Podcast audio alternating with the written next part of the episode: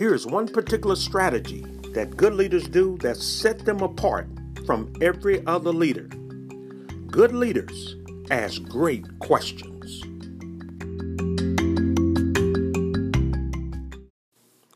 Welcome to the podcast today, everyone. I want to welcome you. Dr. QB Davis King with you, the QB King podcast. And today we are talking really about employee engagement. How do we engage a team of people, get them inspired to want to do something great for themselves and for the organization? Now, when we talk about good leaders asking great questions, there's really two parts to that. Number one is the asking part crafting questions that inspire people to get involved, inspire your employees, your workers, your direct reports to get involved. And number two is the listening part, which is just as important. And I talk about how I was so fortunate to understudy under some great leaders as I came through my career. One of the greatest leaders I understudied under was a particular person who knew how to ask great questions.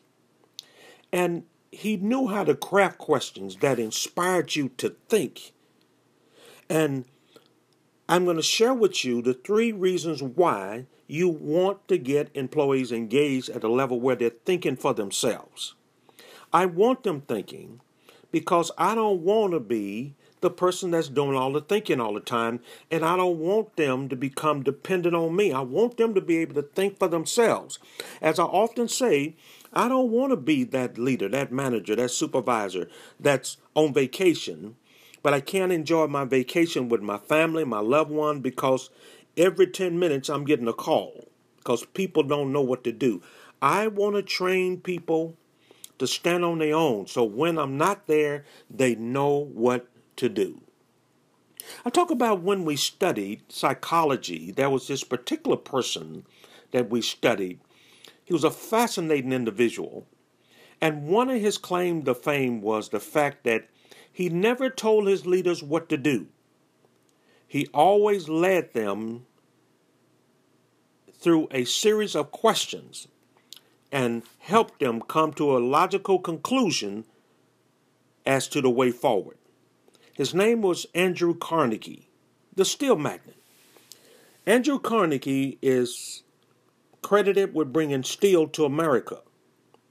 Now, in the early 1800s, America needed to build, in order to build buildings and grow, they needed steel.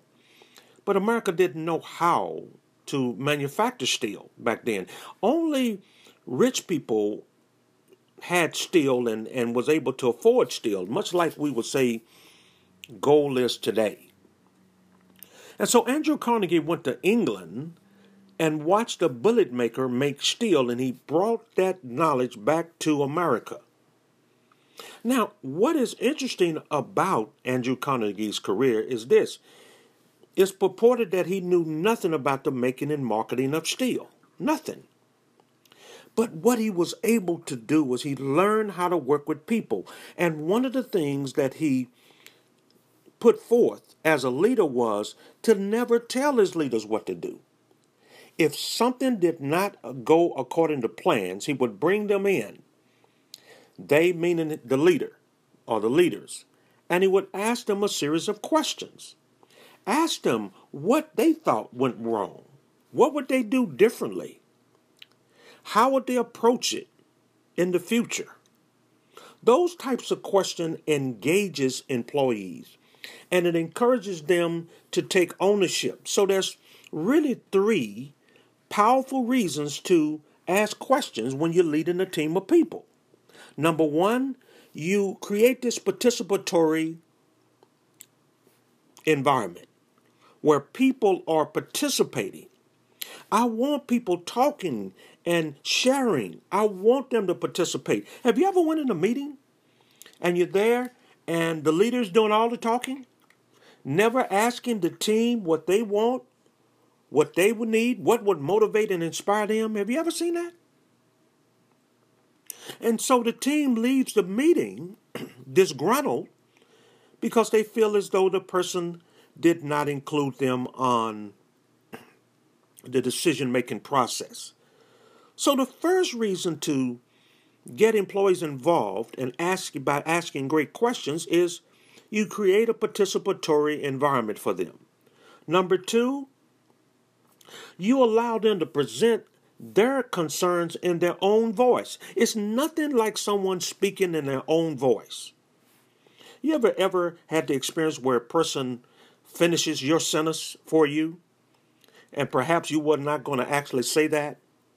And that's one thing we found in communications that we Americans like to do. We like to finish people's sentences. One of the things we learn in having an active listening voice is to let the person say what they're going to say. Let them present their ideas in their own voice. And sit back and let them complete their sentences before we jump in. And then the third reason why we want to create an environment where we're asking questions, much like Andrew Carnegie, is we want to get buy in. We want to get the employee to buy into the solution. Anytime you own something, there's a tendency to take better care of whatever you own. Isn't that true? Whether you're dealing, whether you're saying you own a house or a car, you know, take a look at a rental car. The way people treat a rental car. Well, I'm just there to rent a car. I'm not saying you're being totally destructive, but you're not going to change the oil in a rental car. I'm not going to do too much washing of the rental car. I'm certainly not going to change any tires or do any maintenance. Why? Because I'm just renting. But when I own the vehicle, all of a sudden things are totally different.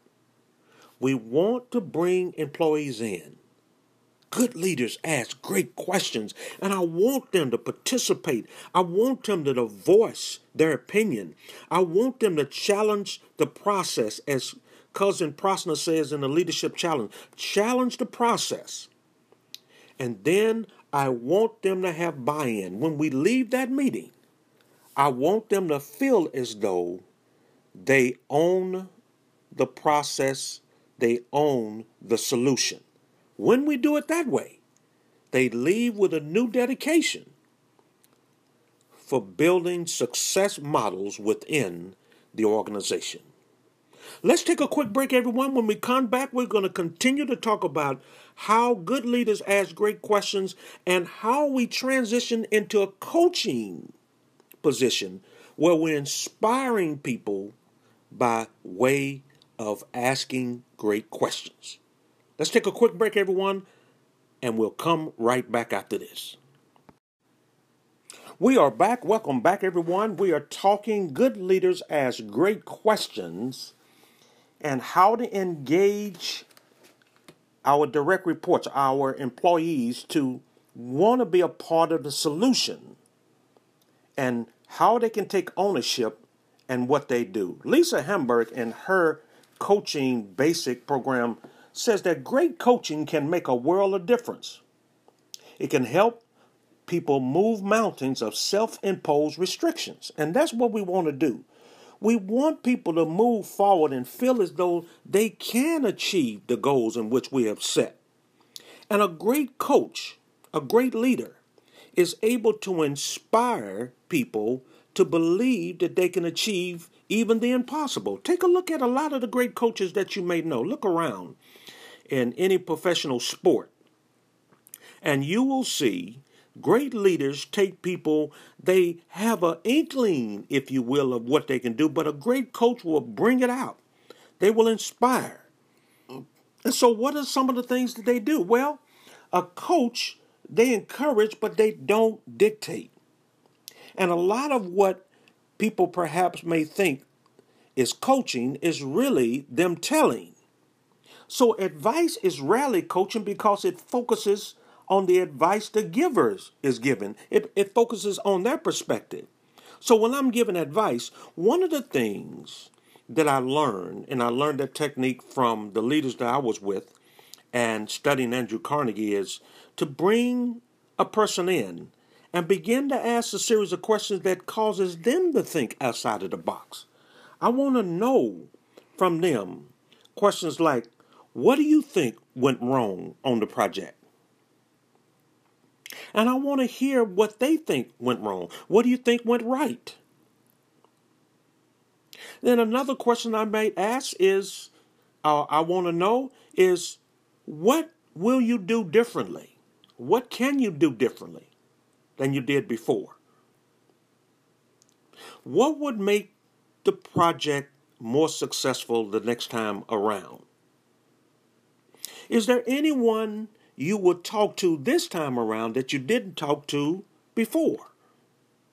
I'm leading them down this path where they or a path of self discovery where they are discovering in their mind. What am I trying to achieve? I want to get buy in from them. I want them to feel as though they were able to participate in the process and they're walking away with solutions that they crafted. And I love it when I'm working with people and you see this light bulb go off in their in their heart and their eyes. You see their eyes light up when they're like, wow, yes, that's what I did wrong. So you know, we ask questions. And I might ask another question who should I know and with whom should I share the goals of what you are trying to achieve? Is there any books that you're reading or any books you might want to know about? I want to get to know the person. I want them to be able to stand up on their own. So I asked the question what are you learning from this whole process? Well, I'm learning how to manage my time. I'm learning how to speak before the executive team. I'm learning a lot of strategies just helping me in my career. Good leaders ask great questions. We want them to ask great questions. And so the phase of uh, the phrase of coaching is where you play the role of detective. I want to, you know, be a detective. You know, you know, act like a detective. You, you're constantly trying to uncover clues. And as I said, and I wrote a book called Success Leaves Clues. What are the clues that we can learn that led to perhaps the debacle, the, the you know, I don't want to call it a failure, a setback, if you will. And what are the things that went right? Act like a detective when you go into your meeting, when you sit down with your direct report. I want to know, and don't do it in the sense that you're interrogating them, putting them under light, you know, sweating them. But I really go in with empathy. I want to understand what was you thinking? What were you thinking when you went through this process? Watch what happens. You lead a group of people that become not only independent and able to think for themselves, but they become very successful. I've been so fortunate. I see people that I was fortunate to coach many years ago that went on to be successful and I feel the joy of my life. But really, all I did, everybody, I just listened to them. I literally sat down and listened to them. And then, so we want to play the role of detective, catalyst. We want to inspire them, and then we want to facilitate. We want to facilitate their goal setting. We want them to leave with a new set of goals and a new set of of parameters, if you will, that they have set up.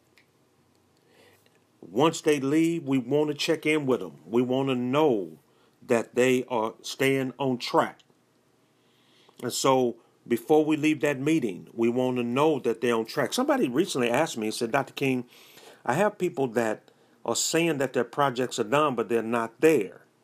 And as I dug deeper into what she was asking and what was going on, she didn't have a a good follow-up program with the employee.